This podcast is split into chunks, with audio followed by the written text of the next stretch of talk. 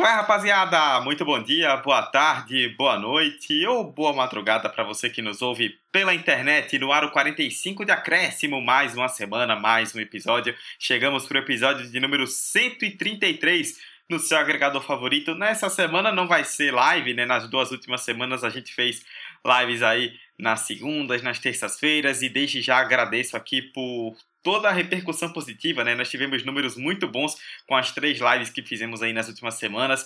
Vão ter mais aí, hein? Quem sabe logo logo a gente vai ter mais. Fiquem de olho nas nossas redes sociais que estaremos avisando a vocês. Por hora voltamos para o episódio gravado é, virtualmente, à distância, no seu agregador, como você já conhece, toda quarta-feira. Desde já, eu, Eduardo Costa, chego aqui pedindo para que você nos siga nas redes sociais, 45 de Acréscimo no Instagram e no Twitter. E que também nos siga em seu agregador favorito, é só pesquisar por 45 de Acréscimo no seu aplicativo de podcasts, você nos encontra, nos segue e aí já recebe as notificações Sempre que cair um episódio novo do 45, a gente vai estar, tá, você vai estar tá lá recebendo, vai poder baixar e nos ouvir toda semana. Nesta semana, no episódio 133, nós voltaremos a falar do futebol da nossa região, do futebol nordestino, porque o gancho é realmente espetacular. O Fortaleza se tornou o primeiro time nordestino em 13 anos a conseguir uma vaga pela Libertadores, desde aquele esporte que foi campeão da Copa do Brasil em 2008. Um time nordestino não chegava lá. E o Fortaleza, pela primeira vez, atinge a marca de time nordestino que consegue essa vaga de forma direta pelo Campeonato Brasileiro nos pontos corridos, um feito realmente histórico. E a gente vai falar bastante sobre isso, né? Sobre o Fortaleza na Libertadores, sobre o futebol nordestino, né? A gente consegue imaginar é, no futuro próximo algum nordestino fazendo algo semelhante e o que esperar do Fortaleza chegando na Libertadores no ano que vem. Muita coisa para a gente tratar no episódio 133. Como eu disse, eu, Eduardo Costa, apresento esta edição e estou ao lado dos meus queridos amigos e companheiros de sempre, nossa bancada, sempre por aqui. Primeiro ele, Emerson Esteves. Fala Dudu, fala Vitor, olá ouvinte. Cara, que episódio bom de fazer, né? Acho que é um episódio de um feito gigantesco, de um time super competitivo. E um detalhe importante, o número 3 vai se repetir, né? Dudu falou que há 13 anos o nordestino não disputava a Libertadores e há 33 anos um nordestino não conseguia vaga na Libertadores via Campeonato Brasileiro. A última vez foi com Bahia em 88 e no terceiro ano do Fortaleza na primeira divisão. Então é, vai ser um episódio que a gente vai contar um pouco sobre essa história, é, sobre essa escalonada gradual do Fortaleza até essa disputa da Libertadores da América, né, que é um título não apenas na conquista, não apenas do futebol cearense, mas também do futebol nordestino. Então, simbora. E também com a gente ele, Victor Santos. É maravilhoso, você percebe que o episódio é maravilhoso quando começa essas conexões com os números, né? E digo mais, Emerson, o número desse episódio é 133. Já mistura tudo, faz um bem bolado e é isso. É sobre isso, como dizem os jovens TikTokers de 2021. E tá tudo bem. E tá tudo bem. Vamos pro, vamos pro papo. É, rapaz, talvez chegamos num, num rolê meio psicodélico aqui no começo do episódio, então é porque já tá na hora de começar. Vamos pro debate então falar do Fortaleza na Libertadores, 45 de acréscimo, 133, começando agora.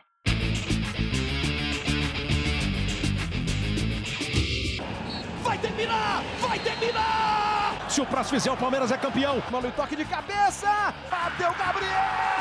Gol!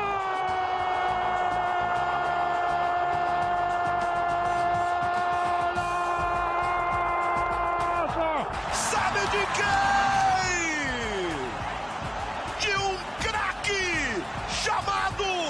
45 de acréscimo. Bom, antes de mais nada, a gente tem que exaltar e falar do tamanho desse feito do Fortaleza, né, Emerson? Como eu disse na introdução e como você bem destacou, né? 13 anos sem o Nordestino na Libertadores, 33 anos sem o Nordestino conseguindo vaga na Libertadores pelo Campeonato Brasileiro e pela primeira vez nos pontos corridos, né? O que é mais difícil ainda por conta da longevidade do campeonato. Sempre que um time é, de menor condição financeira principalmente, né, dispara na frente, seja para ganhar vaga em competição internacional ou até pelo título, a gente vê aqui no futebol europeu, por exemplo, também, fica aquela desconfiança, né? Ah, será que vai perder o gás? Será que em determinado momento a falta de elenco vai pesar? Será que uma hora vai faltar perna e o time não vai conseguir manter? E o Fortaleza foi superando isso, manteve e não só conseguiu vaga, não é aquela vaga em oitavo lugar é, na última, na, no último suspiro, pegando uma pré-Libertadores suada, não. Lá em cima, G4 por enquanto, né, enquanto a gente tá fazendo o episódio, batendo vaga direta, brigando com grandes potências, é uma campanha inesquecível do Fortaleza. Ah, cara, com certeza. Eu acho que quando a gente pega a tabela e, e vê que Atlético está em primeiro campeão, Flamengo, Palmeiras vem na sequência, o Corinthians, que venceu na última rodada, estão ali entre os quatro, e vem o Fortaleza ali em quinto, se a gente pensar no início da rodada, que Fortaleza estava ali no quarto lugar e tudo mais, é como se o Fortaleza fosse o primeiro colocado dos, diríamos, uh, normais, ou, ou times que não, tem, não se desgarraram financeiramente, estruturalmente, que são Atlético, Flamengo e Palmeiras. Eu acho que isso só dá mais peso ainda para essa conquista. Um time de muita competitividade, um time que oscilou em alguns momentos ali no início, depois no meio, agora recentemente, mas sempre se manteve no topo, sempre se manteve entre os quatro. Em algum momento ali do campeonato pegou um segundo lugar, então o Voivoda conseguiu construir uma equipe e um modelo de jogo que tornou o Fortaleza competitivo e brigando de igual para igual com outras potências. Foi um time que nessa atual temporada chegou numa semifinal de Copa do Brasil, chegou a eliminar o maior rival na Copa do Brasil, ali cai para o Atlético Mineiro, atual campeão. Então foi uma, uma temporada, um ano que também teve a conquista do Campeonato Cearense e tudo mais, mas foi um ano em si histórico. Eu me atrevo a dizer que é a melhor história desse ano. Eu, particularmente falando, é história, essa história do Fortaleza conseguir essa vaga para a fase de grupos, para mim a maior história de 2021, e olha que teve boas histórias, tem um Atlético campeão 50 anos depois, tem um Palmeiras duas vezes campeão da Libertadores, mas para mim nenhuma chega a, ao nível que foi a do Fortaleza por conta dos ingredientes, né? Um time que escalona de uma série C é, há quatro anos para uma disputa em 2022 de Libertadores, um time que passa por um processo de reestruturação financeira, passa por um processo de adentrar um mercado e conseguir estar em locais que nunca esteve antes, disputando competição internacional, como foi com a Sul-Americana no ano passado, e caindo ali para o Independiente, que não foi nada vexatório, foi bastante é, justo, na verdade. Enfim, eu acho, Dudu, que essa história é um coroamento, na verdade, de um trabalho que já vem há alguns anos de um time que tem uma gestão muito responsável, muito pés no chão. Dificilmente a gente viu o Fortaleza metendo a mãos pelos pés, os pés pelas mãos nesses últimos dois, três anos. E principalmente, cara, eu não sei vocês, ver o Fortaleza na Libertadores pro torcedor do Fortaleza, eu acho isso tão justo, sabe? Depois de tudo que o torcedor do Fortaleza passou, a gente viu, né, o Fortaleza ali batendo na Série C uns 3, 4 anos, diante de um castelão lotado. Então, para um torcedor, é um, é um momento, na verdade, de tirar das costas, na verdade, aquele peso, né? Toda aquela frustração e tudo mais. Então, acho que Vitor vai complementar muito essa visão. Mas eu queria destacar isso, antes de tudo, que essa é a história para mim 2021. Acho que esse feito inédito, depois de mais de 30 anos que um nordestino não conseguia é, via Campeonato Brasileiro de forma inédita nos pontos corridos. Pô, velho, em um Campeonato Brasileiro que é para lá de desigual, para lá de competitivo, mas em alguns momentos desigual no sentido financeiro, no sentido de estrutura. Então, para mim esse feito é enorme é gigante e o torcedor do Fortaleza e nordestino deve vibrar muito com esse resultado. É, e assim, Emerson, é, isso, esse feito foi a cereja do bolo. Porque desde que o Fortaleza volta, eu não digo nem para a Série A, mas que ele se desgruda da Série C depois de tantos anos nela, aquele fantasma, ele chega na Série B, já é campeão, começa aquela era com o Rogério Ceni isso dá um impulso muito grande. A diretoria conseguiu aproveitar a inexperiência como treinador e a experiência como jogador de futebol da Série A, que é o Rogério Ceni, e foi o Rogério Ceni. E ele é, já chega na Série A e se classifica para a Sul-Americana, consegue a primeira classificação para um torneio internacional. E no ano seguinte tem uma queda por conta da, da pandemia, fica a poucos pontos de não ser rebaixado. E isso é uma das coisas que eu que eu mais admiro nesse Fortaleza. É a capacidade de se reinventar em tão pouco tempo e de uma forma muito eficaz. Porque o Fortaleza teve, em 2018 eles vence a Série B, é, em 2019 ele é campeão da Copa do Nordeste, é, ele também na Série A é, termina na nona colocação e aí chega na Sul-Americana, e em 2020 ele faz um Campeonato Brasileiro terrível e fica a um pingo de não cair para a Série B. É, eu tô com a, com a classificação aqui da, do Brasileiro do ano passado.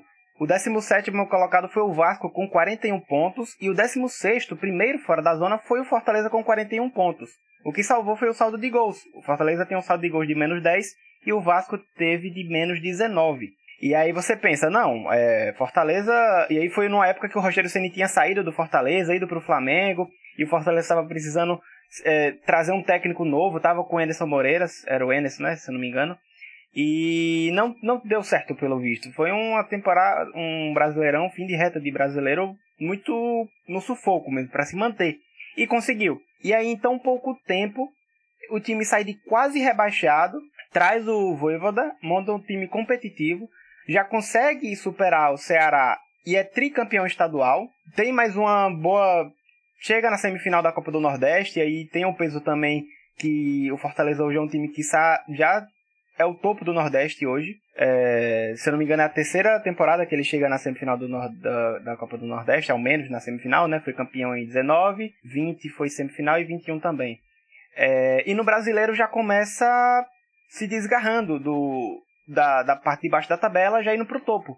É um time que já fica lá próximo do G4, é, ganha, perde, ganha, perde, mas se mantém ali na primeira parte da tabela. E assim, é, é, normal, como todo time que tem um elenco mais frágil, um elenco mais reduzido e uma receita muito inferior a outros times, como Flamengo, Palmeiras, Atlético, Corinthians, Grêmio, é obviamente é um time que vai perder fôlego no final da temporada.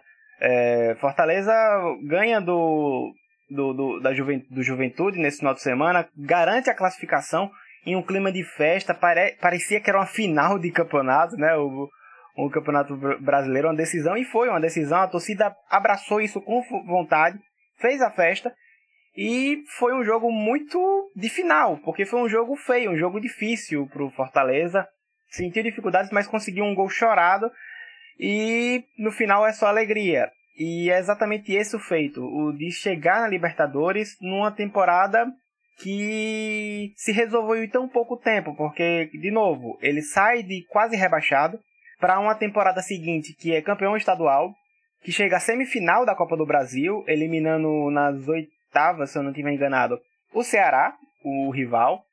É, depois elimina o São Paulo, né? E acaba sendo perdendo só para o Galo. E conseguindo essa classificação histórica para a Libertadores, dois anos depois de conseguir a classificação para a primeira competição internacional, que na época foi a Sul-Americana.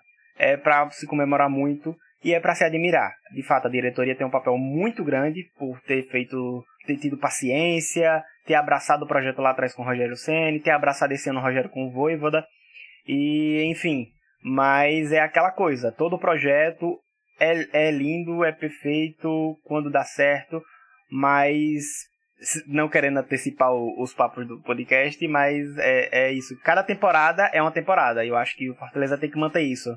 Eu acho que a temporada 2020, o Fortaleza foi um dos times que mais sofreram por conta do estádio de portões fechados, cara. Eu acho que, Sim. ao contrário de outros times, a, do eixo principalmente, que tem outras formas ali de capitalização, de financiamento pro, pro clube, o Fortaleza tinha no, no Castelão uma fonte de renda segura. O time sempre lotava, sempre tinha bons públicos e 2020 isso não teve, né? Eu acho que de alguma forma o fora do, do gramado impactou muito, ali o comando técnico também. Então, eu acho que acaba que 2020 ficou muito mais como um ponto fora da curva, porque 2019 tinha sido um bom ano, sabe? Tinha brigado ali até algum momento por vaga na Libertadores e tudo mais.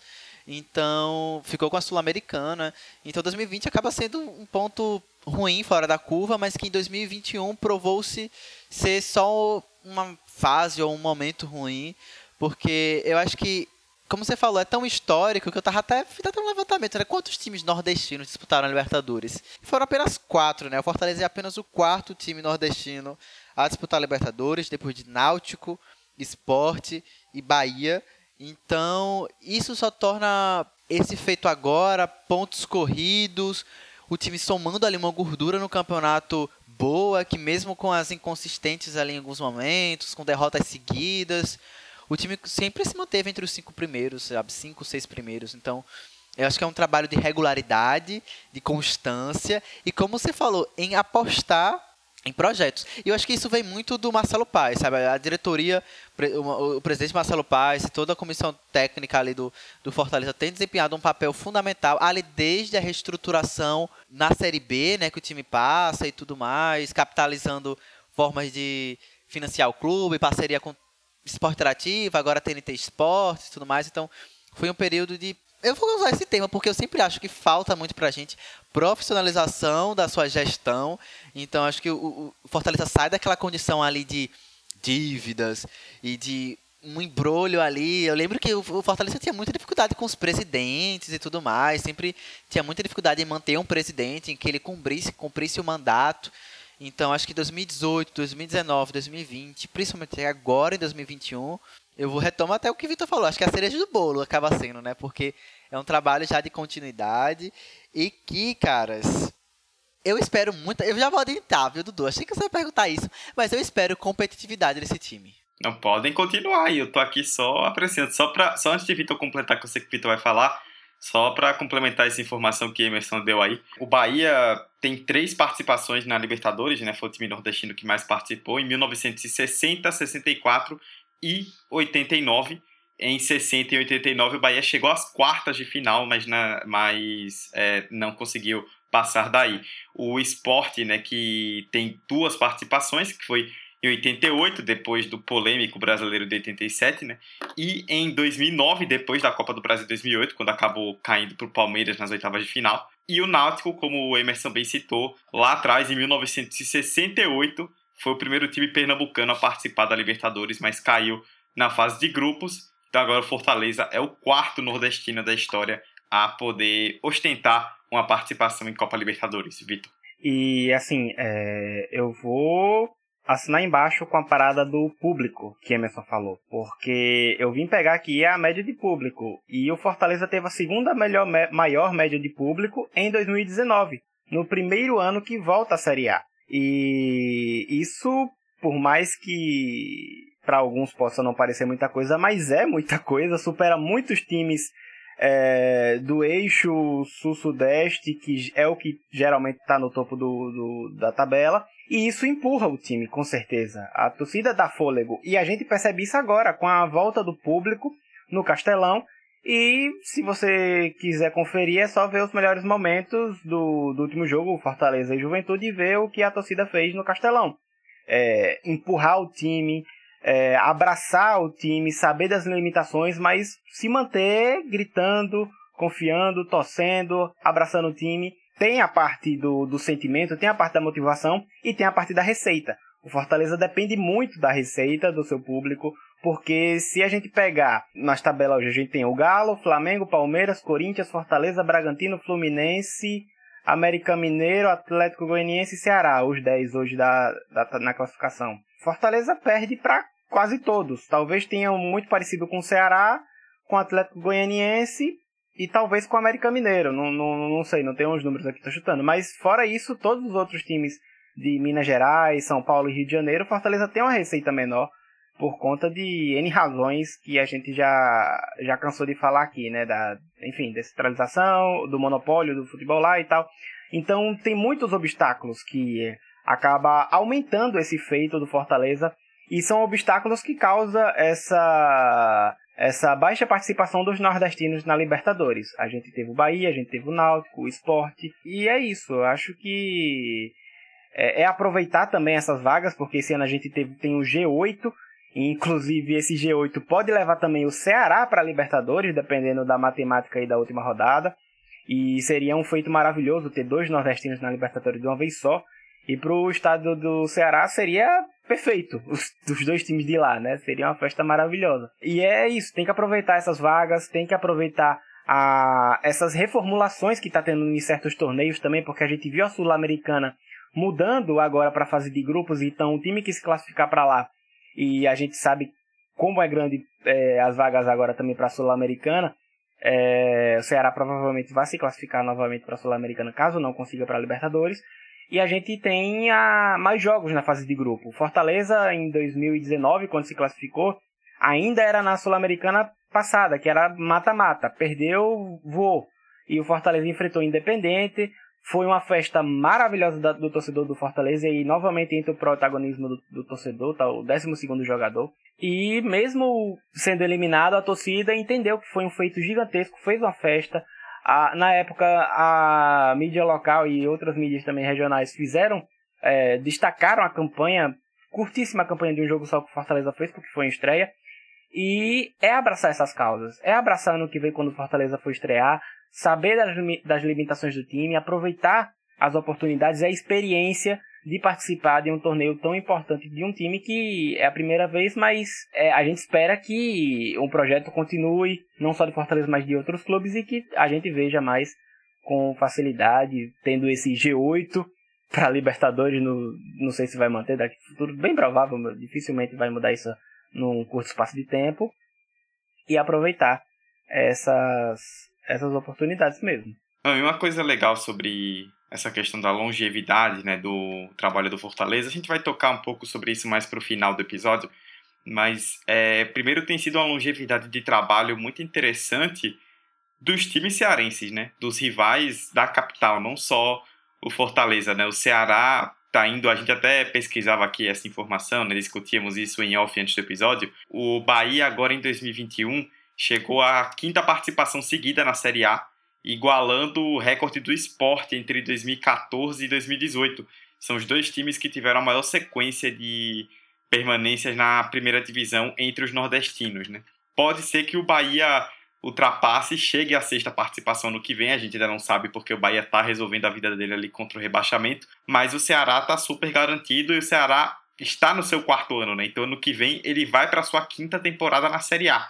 Enquanto o Fortaleza no que vem vai para a quarta temporada seguida na Série A, já vai ficar perto desse recorde. E nenhum deles dá nenhum sinal de que no futuro próximo vá cair e vá deixar isso escapar. Então a gente está vendo realmente, no caso dos dois rivais, né, times que estão que têm projetos aí a longo prazo interessantes, com a boa com a boa longevidade, que podem se tornar realmente, já estão se tornando, né, podem se consolidar ainda mais como as grandes referências do futebol nordestino.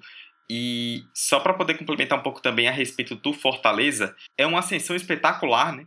E eu acho que os clubes eles têm que tomar isso como, como espelho, mas não necessariamente como padrão. Porque a ascensão do Fortaleza ela é muito meteórica. É um time que sai, que em 2017 ele estava ali na Série C, né, o famoso 8C, né, foram oito anos seguidos na Série C. Quando desgarrou da Série C, disparou para não voltar mais. Né? Foi vice-campeão da Série C, em 2017. 2018 foi campeão da Série B logo de cara, que é muito difícil, né? Você subir da C para B logo de cara já, ser, já fazer uma campanha incrível. Em 2019 o Fortaleza foi nono colocado, foi o melhor nordestino na, na, série, na série A. Inclusive foi aquele ano que o Bahia, durante um bom tempo, teve brigando por Libertadores. A gente achava que o Bahia ia terminar lá em cima, o Bahia terminou em 11 atrás do Fortaleza. Aí 2020 foi esse ano de dificuldade, né? Que vocês me citaram, Fortaleza ele termina o ano em 16 empatado com o Vasco. E os dois empataram em número de vitórias. A diferença foi que o Fortaleza teve nove gols a mais de saldo. Teve até aquela brincadeira, né? Que o Vasco tinha que fazer 12 gols na última rodada para se salvar e tudo mais. Foi por conta do saldo. Mas os do Fortaleza e Vasco terminaram na conta do chá ali empatados. Conseguiu se manter, superou um ano de instabilidade e agora consegue essa grande campanha. É um espelho mas os clubes têm que tomar cuidado para não tomar isso como um padrão, porque esse tipo de campanha exige longevidade. Não é comum um time no terceiro ano da Série A, ainda mais vindo da Série C como o Fortaleza veio, já bater Libertadores. Não é comum, normalmente demora mais. Só que quando você, um time consegue, ele vira espelho para os outros e, consequentemente, os outros vão ser cobrados. O Bahia, por exemplo, ele é muito cobrado também pelo Fortaleza. Porque o torcedor do Bahia se pergunta: pô, nós temos o maior orçamento do Nordeste. A gente tem mais recursos do que eles. Por que, que eles estão lá em cima e nós estamos em 16? O Ceará também, mesma coisa. Tipo, pô, o Ceará está em oitavo. É a melhor campanha da história do Ceará nos pontos corridos. Mas se não conseguir a vaga para Libertadores, vai terminar com uma, com a frustração porque o Fortaleza conseguiu. Então, quando um time consegue, ele começa a virar padrão para os outros. E tenho certeza que muita gente vai estar se espelhando aí no Fortaleza para ter um projeto a longo prazo. Dudu, eu acho que tipo a inspiração pode ser muito mais no planejamento, cara. Eu acho que pode ser muito mais no pensar a gestão do time, no pensar a profissionalização, no pensar é, formas de capitalização, formas de manter o time de forma regular. Porque eu também acho, concordo com você, se você querer aplicar o que aconteceu com Fortaleza para sua própria percurso, trajetória, você vai se frustrar. Porque realmente é algo fora da curva, sabe? Não é tão comum. O que não quer dizer necessariamente que não vá acontecer com outros clubes. Tipo, a gente não está falando isso. Mas que não é tão comum. Eu acho que esses times podem, podem se inspirar. Eu acho que nesse caso eu nem incluo tanto o Ceará, porque eu acho que o movimento é muito mais do, do futebol cearense. Eu acho que o futebol cearense tem sair, tem conseguido, na verdade, alcançado um local de protagonismo e tem, enfim, levado, na verdade, um futebol bastante envolvente e, e, e, com a gestão muito profissional dos seus times. Fortaleza e Ceará tem sido esse, esse case, assim como foi esporte em outros anos, Vitória em outros tempos, Bahia em outros períodos. Então, tem esse fator cíclico do futebol, mas o meu ponto é, o futebol cearense tem se solidificado muito. É o mais tradicional do futebol nordestino? Não é, e essa não é a pergunta que a gente quer resolver aqui agora, sabe? Eu acho que como você falou, é, a gente tem que ter muito cuidado, na verdade, em fazer essa avaliação e tomar, ó, todo time nordestino vai ter que chegar nesse ponto e conseguir isso. Seria ótimo? Seria maravilhoso. Mas também a gente não vai se iludir, nem vai querer que vocês se iludam com, ah, ano que vem, ah, se o Bahia permanecer, ele vai conseguir um, um G8. Ninguém vai estar falando isso, até porque a gente nem espera, como está configurado hoje, que isso aconteça. Nem que o Bahia vai permanecer na Série A, sabe? Então, é, eu acho que são várias questões, mas o meu ponto central, o meu argumento central é que sim, o espelho que pode ser feito para outros clubes nordestinos é que com a gestão de qualidade, com um time que tem ali um olhar é, mais criterioso, em, em apostar em treinadores que têm uma, um, uma fórmula que é, vai surtir um efeito a partir do material humano, dos jogadores que tem e tudo mais, pode ser que dê certo. É uma, é, quer dizer que se repetir tudo que Fortaleza fez vai dar certo? Ninguém sabe, né? A gente não tem uma bola de cristal para para apontar isso. Mas como a gente falou em algum outro episódio, eu acho, recente, é aquela história, né? Tem diretrizes ali, tem indicativos, na verdade, indicadores de que se um time for por esse caminho, talvez muito provavelmente vai dar certo. E eu acho que o Fortaleza tem mostrado esses caminhos, sabe? Tipo, é um percurso muito próprio, né? Uma, uma trajetória muito única, é um feito muito único. Mas eu acho que sim, é, outros clubes, clubes baianos, pernambucanos, é, enfim, de outros estados, podem tentar pelo menos espelhar esse, essa gestão profissional e com, com um olhar mais cuidadoso para o próprio produto que é, que é o time, né? E nesse caso, né, como Fortaleza faz uma campanha muito interessante e vem desse trabalho a longo prazo, né, se consolidando cada vez mais, a gente consegue até imaginar o Fortaleza fazendo uma boa campanha assim na Libertadores, né? Eu particularmente não vejo o Fortaleza assim daquele time que vai chegar na, na Libertadores e vai ser eliminado na última colocação, tipo com, perdendo praticamente todos os jogos. Tipo, é claro, o Fortaleza, a gente vê isso aqui na América do Sul, vê na Europa também, até na Europa com mais frequência, né, pelo nível mais alto de jogo que a gente tem. Mas quando um time volta a uma competição é, internacional, ou quando joga uma competição internacional pela primeira vez em muito tempo, às vezes até na história, é natural que ele sofra, porque não tem o hábito de disputar aquela competição. A gente vê isso com times de camisa pesada. Agora a Champions League está rolando, é, esse episódio está indo lá na quarta-feira, a gente não sabe como, como vai ser, né? mas olha o parto que está sendo para o Milan brigar por uma vaga na fase de grupos é o segundo maior campeão europeu, porque ficou muito tempo fora da Champions. Então, tudo isso influencia, a questão do sorteio, até a, o próprio hábito do clube em jogar. Fortaleza não tem o hábito de jogar Libertadores, nunca jogou. Então, pode sofrer, vai sentir algumas dificuldades que outros times que têm mais condição e que já jogam a Libertadores há muito tempo não vão sentir. Mas tem condição também de fazer uma, uma boa campanha. Aí, a gestão de mercado do Fortaleza vai ser essencial. Como é que o Fortaleza vai montar esse elenco tendo uma competição a mais que é a Libertadores, né? Além de estadual, além de Copa do Nordeste, vai ter a Libertadores no primeiro semestre. e isso vai ser crucial para entender como é que vai ser o futuro do Fortaleza. E aí entra um pouco do da pouca experiência, mas de que tem experiência o Voivoda. Ele vem de, de clubes sul-americanos. Agora não me lembro se ele já participou da Libertadores. Talvez até o final desse episódio eu confirmo essa informação. Mas vai ser uma experiência importante. Ele chega no time, provavelmente ele vai enfrentar times que ele talvez tenha enfrentado. E, isso já é um, um diferencial importante do Fortaleza é, para outros clubes do mesmo grupo que ele vai enfrentar na competição.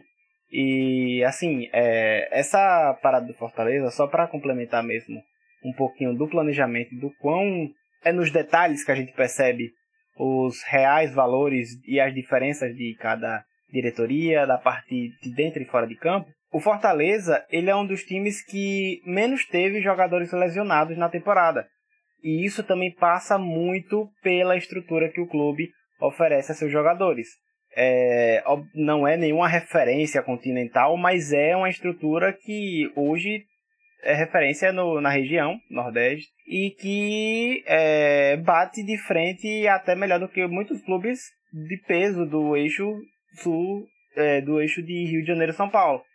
A gente teve a, a, a vergonhosa notícia ano, meses atrás de que o Flamengo tem um pagamento para o departamento médico inferior a clubes de Série B. E o Flamengo a gente sabe o poder financeiro que o time vem tendo nessas últimas temporadas. E isso é vergonhoso. Parte de uma diretoria amadora, que tem zero profissional.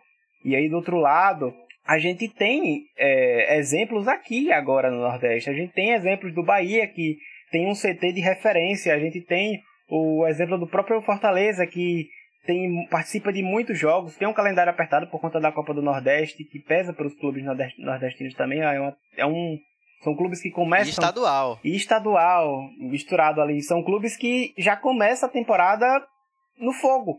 Diferente de, por exemplo, Flamengo, que Campeonato Carioca, pelo amor de Deus, é pelada. Vitor, é, só para poder complementar, desculpa até te interromper, Tipo, um estadual que a gente que acompanha aqui, conhece, sabe que no cenário nordestino ele tem um peso maior. Porque os clubes nordestinos, diferentemente se você pensar de Flamengo, é, Corinthians, Palmeiras, é, times do eixo, né? Nem vou citar todos, porque alguns ainda estão num cenário bem ruim, como o Vasco, o Botafogo que tá voltando agora, o São Paulo que tá mal. Mas para alguns desses clubes, eles têm pretensão, até pela própria condição financeira, de brigar por coisas maiores. Brasileirão, Libertadores, Copa do Brasil isso que nem sempre acontece aqui no Nordeste, justamente pela condição é, financeira bem menor que os clubes daqui têm em relação a essas potências é, de Rio, de São Paulo, do Sul, por exemplo.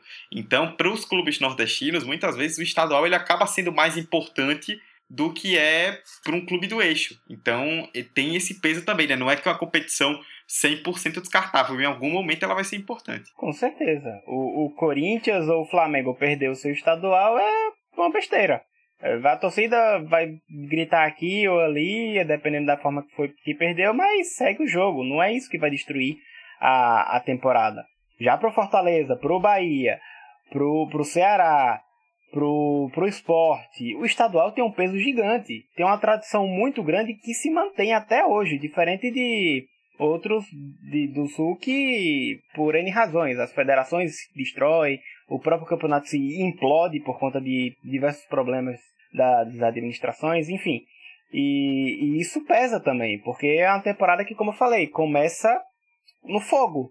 Tem estadual pesado, aí o Fortaleza já enfrenta um, um Ceará na decisão. Inclusive o Fortaleza, falando de novo, foi tricampeão agora, ganhou 19, 20 e 21. Isso aumenta mais ainda o feito desse Fortaleza. Depois tem a Copa do Nordeste e o time chega até a semifinal e jogando lá, brigando para classificar mesmo não consegue, mas aí já começa o Brasileirão e começa o Brasileirão bem, e é a partir daí que ele começa a criar aquela gordura para hoje, no final do, da temporada, no final do Brasileiro, mesmo com algumas derrotas, a, consegue se manter lá no topo. E acaba sendo esse o, a, a estratégia de muitos clubes com elenco inferior, com uma receita menor do que outros clubes. Conseguir essa gordura da pontuação no início do campeonato, dar o máximo que puder e no final da temporada, quando o elenco tiver cansado, final de temporada, enfim, elenco reduzido, É, e aí quem tem o, mais elencos, Palmeiras, é, Flamengo, Galo, vai girar o elenco e vai girar os seus 11 jogadores e vai sofrer menos. É, e o Fortaleza conseguiu gerenciar isso muito bem. Fortaleza conseguiu e, e até para o torcedor é interessante que até as eliminações para a Copa do, do, do Brasil, para o Galo, é, e até essas derrotas que vem acontecendo agora não, não pesou tanto, porque o torcedor sabe, o torcedor conhece. E o torcedor entende o feito que é o time fazer essa temporada que foi. E, e é isso. Eu acho que a diretoria tá muito bem, tá com esses pés no chão. E agora é ver como é que vai ser para os próximos anos, porque o Fortaleza tá subindo de patamar. O Bahia, como o Dudu falou, tá indo pro. Se ficar na Série A, vai pro sexto, sexto, sexta temporada seguida na Série A. O Ceará também tá aí já há um tempo. Então esses clubes vão se mantendo, vão criando ali um, uma tradição mais forte na Série A, não é mais aqueles clubes gangorra que sobe e desce. A gente tem outros exemplos também fora do eixo do Sudeste, como o próprio Atlético Goianiense, que vem fazendo mais uma boa temporada. Enfim, são clubes que vai aproveitando o vacilo daqueles outros clubes mais tradicionais, que acaba se implodindo mesmo, se acabando, como a gente vê hoje o Grêmio, infelizmente para Dudu, como a gente vê hoje o São Paulo e o Inter, que mesmo que vivam uma gangorra absurda de num ano quase ser campeão, no outro ano brigar para não cair ou lutar para uma sul-americana, isso é vergonhoso. Enquanto aqui a gente vai tendo vários exemplos de profissionalismo, mesmo com as limitações financeiras e de receita. Eu não vou fazer nenhuma aposta assim absurda, mas eu acho que com esse inchaço da Libertadores, muito time competitivo, muito time de qualidade entra. Eu acho que o Fortaleza é um desses, mesmo, enfim, é, tendo pouquíssima é, experiência em competição internacional, só disputou uma Sul-Americana e tudo mais. Mas eu acho que tem muito mais time medíocre e ruim, na verdade, de países nossos vizinhos, sabe? Então, a depender do grupo que o Fortaleza cai, a gente pode sim sonhar, viu, velho? Eu acho que não, é, não seria nada impossível. Eu também tô com o Dudu, eu acho que não, não é o caso. A não ser que pegue um grupo muito difícil, sei lá, um grupo da morte, para o Fortaleza ter essa campanha de último colocado e, sei lá, cinco derrotas e um empate. Não sei se isso vai acontecer, não. Eu, na verdade, eu não quero que isso aconteça, eu acho isso muito provável que aconteça. Porque no geral eu imagino, como eu falei antes, um time de competitividade, principalmente se manter é, a gestão técnica, se manter jogadores, fazer contratações. Eu acho que tem tudo sim para honrar com a camisa e com a tradição do clube no Brasil e, e alastrar isso para a competição internacional, sul-americana. Eu acho que é isso, sabe? Eu acho que isso é um movimento para a gente perceber também que se o Ceará consegue essa vaga na, na Libertadores, mesmo que seja numa fase pré, pré, nossa, uma fase preliminar da Libertadores, a segunda fase, né, como é que chamam, isso seria um feito histórico, sabe? Tipo, não, não houve ainda que eu me lembre no mesmo ano dois nordestinos disputando uma Libertadores. Se aconteceu foi nos anos 60, então eu não vou me atrever a afirmar isso, mas recente não houve. Então, novamente, para o futebol não apenas cearense, mas nordestino, isso seria um patamar, isso seria um nível uh, absurdo que a gente atingiu. E eu acho que eu vou mais, eu acho que isso seria só o começo, sabe? Eu aposto sim num projeto de continuidade, de regularidade. Eu acho que isso que Vitor assinalou agora, do, do ponto antes, de permanência, é sempre muito importante. Algo que a gente falava, por exemplo, em relação à confiança, em permanecer na Série B, de ser o dever do clube e tudo mais, não aconteceu, mas a permanência é muito importante para isso. Você cria raízes, você vai capitalizando, você vai recebendo mais cotas de televisão, você vai recebendo mais patrocinadores, visibilidade. Pô, o time vai ter visibilidade internacional agora, sabe? Visibilidade não apenas internacional, mas da principal competição sul-americana. Então isso é muito importante para a camisa do time, enfim, para que outras pessoas passem a conhecer também o Fortaleza, passa a ser não apenas de um clube local, regional, nacional, mas também agora, por que não, internacional. Oi, Emerson, e medidas proporções, tá? Mas vamos lá. Eu vejo não uma realidade, mas uma sensação muito parecida do Fortaleza indo para Libertadores com o Confiança indo para a Série B anos atrás. Medidas proporções, vamos lá. Eu falo do sentimento, por quê? é um clube que chega numa competição que não tinha experiência, que não, nunca mais tinha jogado, no caso do Confiança tinha muitos anos, no caso do Fortaleza é inédita, mas acabou que aquele grupo, aquela equipe nunca jogou, nunca sentiu a emoção de jogar por aquela, por aquela competição. Então, normalmente, a primeira temporada sempre é de adaptação.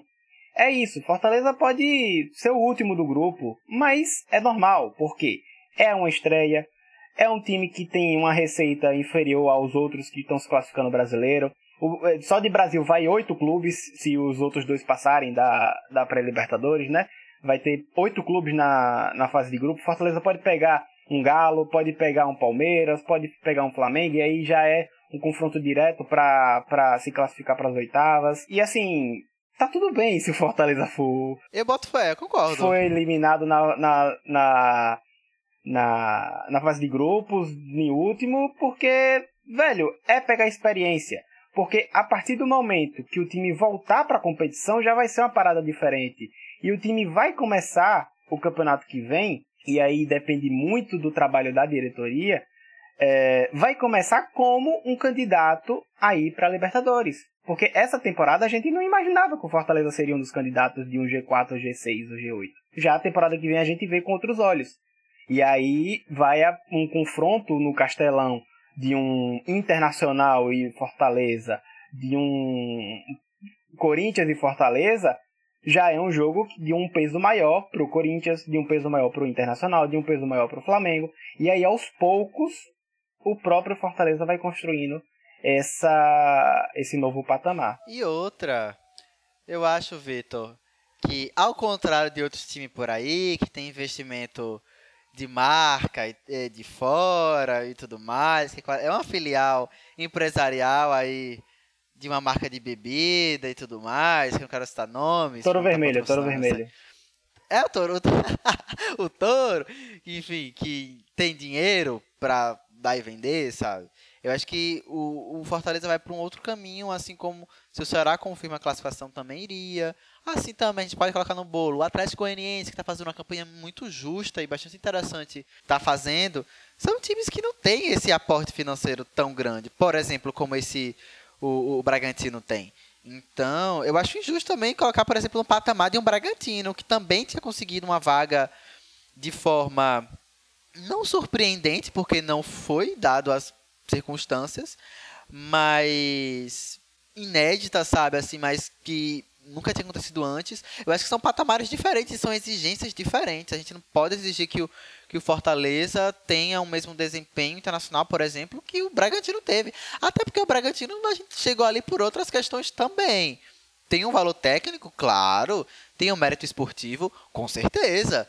Mas a gente tocou no outro episódio. O dinheiro aqui é fator importante. Quando ele é bem aplicado, isso ainda é mais tensionado, sabe? Isso ainda é mais elevado. Então, isso novamente só torna o feito do Fortaleza ainda mais enorme e só torna uma, um movimento que a gente pode perceber e que, enfim, nos próximos anos a gente torce para que isso aconteça.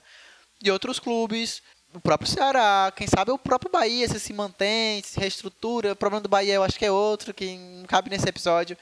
Mas que isso faça que dê uma guinada, na verdade, né? E que principalmente solidifique e mantenha, sabe? Porque a gente já tá lá. A gente tá lá. A gente tá na Libertadores, pô. A gente tem que continuar lá, sabe? A meta é essa.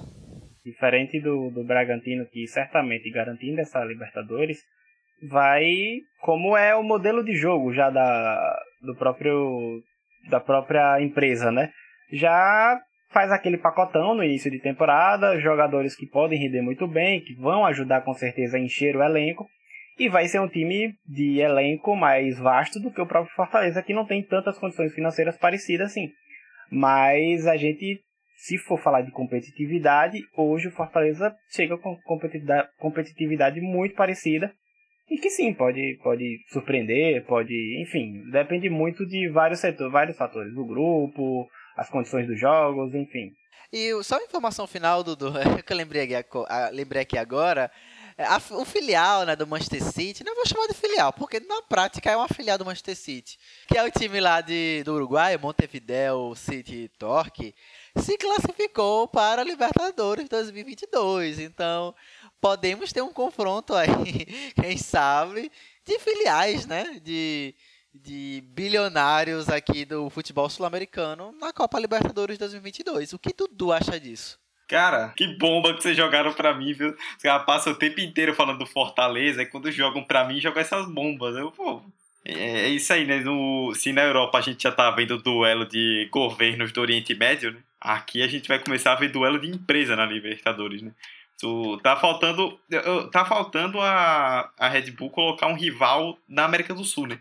Pra fazer como, como tem na, na Europa, né? Que tem o austríaco e tem o alemão. Imagina, Red Bull Salzburg e Red Bull Leipzig se enfrentando na Champions League. Tá na hora, imagina um, sei lá, um Red Bull Independiente contra o Red Bull Bragantino na Libertadores. Imagina que, que loucura que é isso. Mas, só para poder completar, né?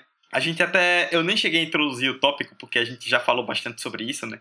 Nós aí durante o episódio falamos muito sobre essa questão do, da organização do Fortaleza, sobre como o time precisou se reestruturar, dessa questão de diferença financeira, que é o ponto principal, e isso ajuda a explicar tanto por que a gente tem poucos nordestinos disputando a Libertadores, né? Para quem não acompanha muito o cenário, pode ficar até surpreso quando vê, quando ouve o episódio e pensa, pô, quarto nordestino da história, tantos times tradicionais do Nordeste, só quatro disputaram a Libertadores, talvez cinco, que o Ceará ainda está brigando pela vaga.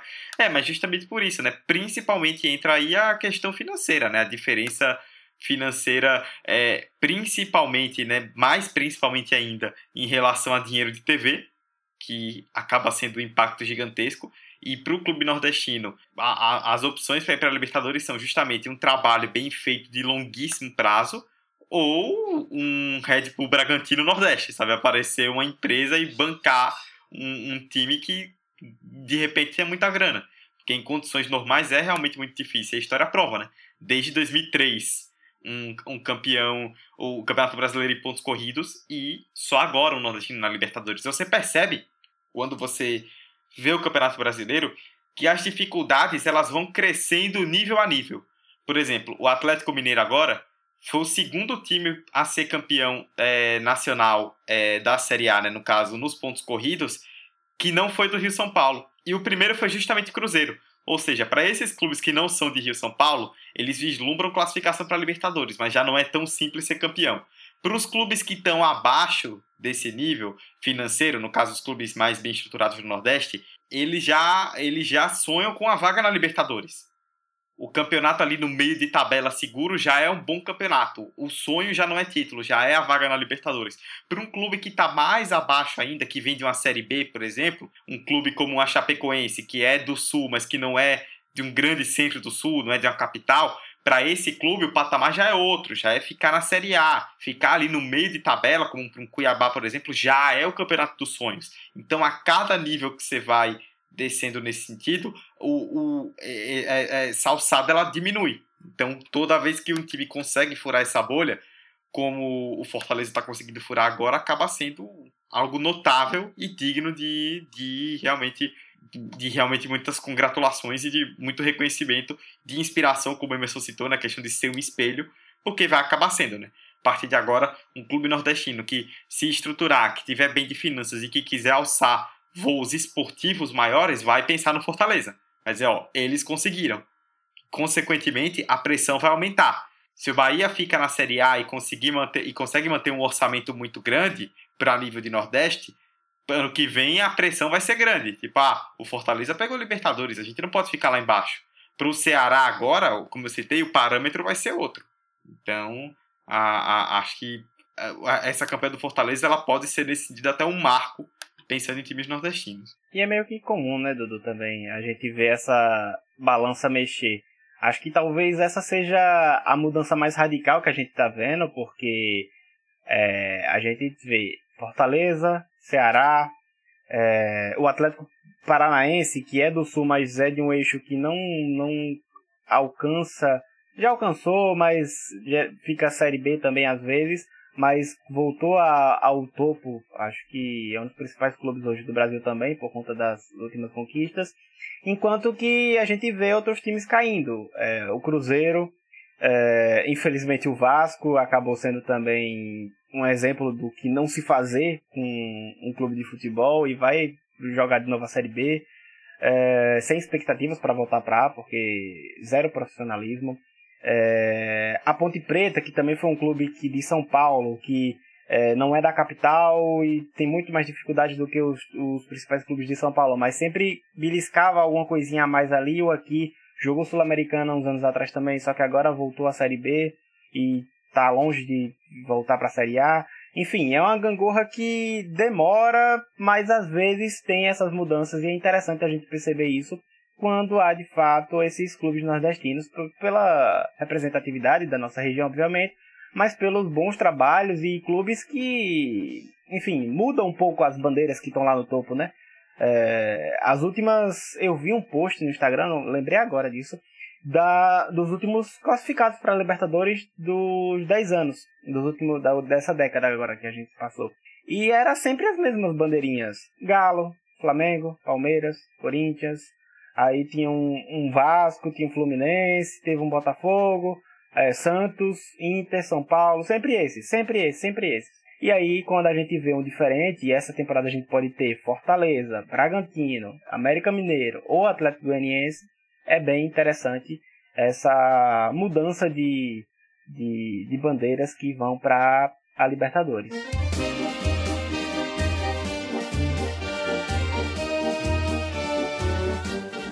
Bom, galera, é isso aí. Com essa belíssima reflexão, fechamos o debate do 45 de acréscimo 133.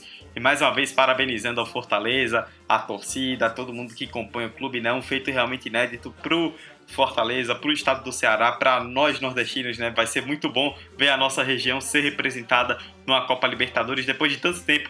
E sem dúvida nenhuma, todos nós estaremos torcendo aí por uma grande campanha do Fortaleza. Só antes de encerrar, Vitor me citou ali no, durante o episódio falando do quase encaminhado rebaixamento do Grêmio enquanto a gente grava aqui. Vou dar um spoiler, hein?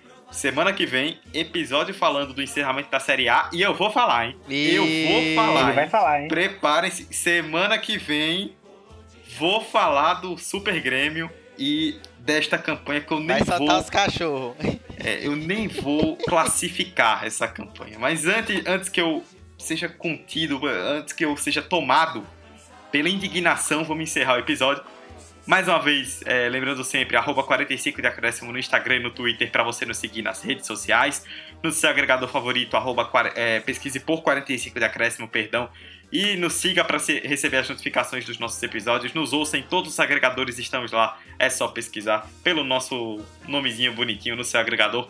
Eu, Eduardo Costa, estive com Emerson Esteves e com Vitor Santos no episódio 133. Emerson, valeuzão, bicho, excelente debate. Semana que vem tamo aí boa conversa. Eu acho que é daqueles episódios que a gente sempre quer gravar mais sobre, né? Tomara que venham novos nordestinos é, alçando voos tão grandes que nem o Fortaleza. Parabenizo de novo a equipe. Parabéns, torcedor do Fortaleza. Vibre, o momento é de vocês, o momento é nosso. E é isso que vem a 2022 com mais histórias do Fortaleza, com mais histórias de outros clubes nordestinos. E semana que vem o bicho vai pegar, viu? Semana que vem o bicho vai pegar. cheiro, viu? Tchau. Apenas aguardem. É isso que eu posso dizer. Victor Santos, Victor, meu querido, é, grande debate, falamos muito aí desse feito gigantesco do Fortaleza. Até a próxima, semana que vem tamo junto. Tamo junto, Dudu, e eu vou soltar outro spoiler. Semana que vem você vai vir pimpão com aquela camisa do, do site do Cruzeiro que time grande não cai porque o Fortaleza vai vencer do Bahia e o Grêmio vai se salvar milagrosamente. Que absurdo é esse, hein? No episódio falando sobre futebol nordestino, o cara me solta essa. Um, clube sulista vai. Não. Infelizmente, infelizmente, é, está predestinado já. Talvez, talvez o Metaforando esteja identificando uma zica reversa, talvez. Mas vamos aguardar os próximos capítulos dessa novelinha. Um cheiro a todos. Bom, os capítulos, o último capítulo dessa novelinha vai ser conhecido essa semana, vamos falar sobre isso na semana que vem. Por hora, muito obrigado a todos vocês que nos ouviram até o final e o 45 de Acréscimo volta no próximo episódio. Beijo a todos, tchau, tchau.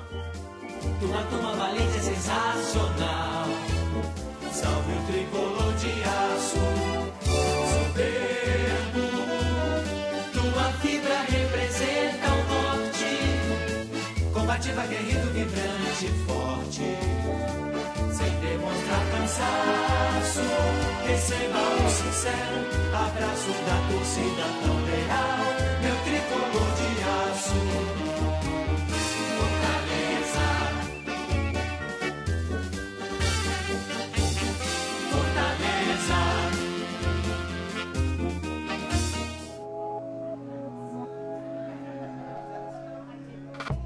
Esse podcast foi editado pela Café Preto Produções Sonoras.